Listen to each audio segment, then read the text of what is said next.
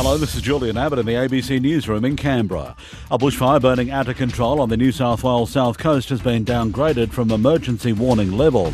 The blaze at Currowan, north of Batemans Bay, is now at watch and act level, but continues to move northeasterly towards Termeil and Bawley Point.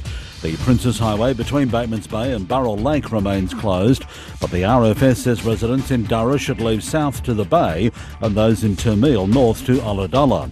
Greg Allen from the Rural Fire Service says the fire has already done significant damage and is threatening some nearby properties. This morning, crews will continue to slow the spread of fire and uh, work to protect properties where required, uh, with this fire now having burnt more than 24,500 hectares. The ACT's new drug and alcohol court will begin operating today with the first group to be assessed for their suitability in the program.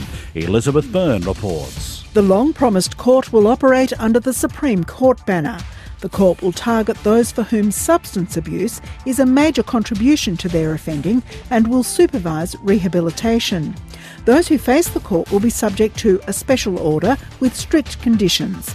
The ACT's Chief Magistrate, Lorraine Walker, has been made an acting judge to oversee the court.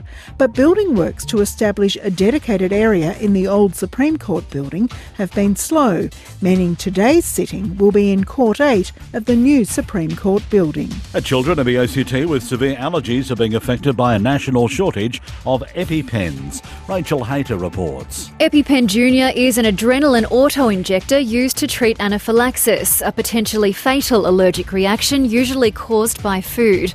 The Therapeutic Goods Administration reported a critical shortage of the life saving EpiPen at the end of last month. It's being caused by manufacturing delays by US pharmaceutical giant Pfizer. Parents are being advised to use expired EpiPens if no other device is available. Supply of EpiPen Junior is expected to return to normal by the end of January. And that's the latest from ABC News in Canberra.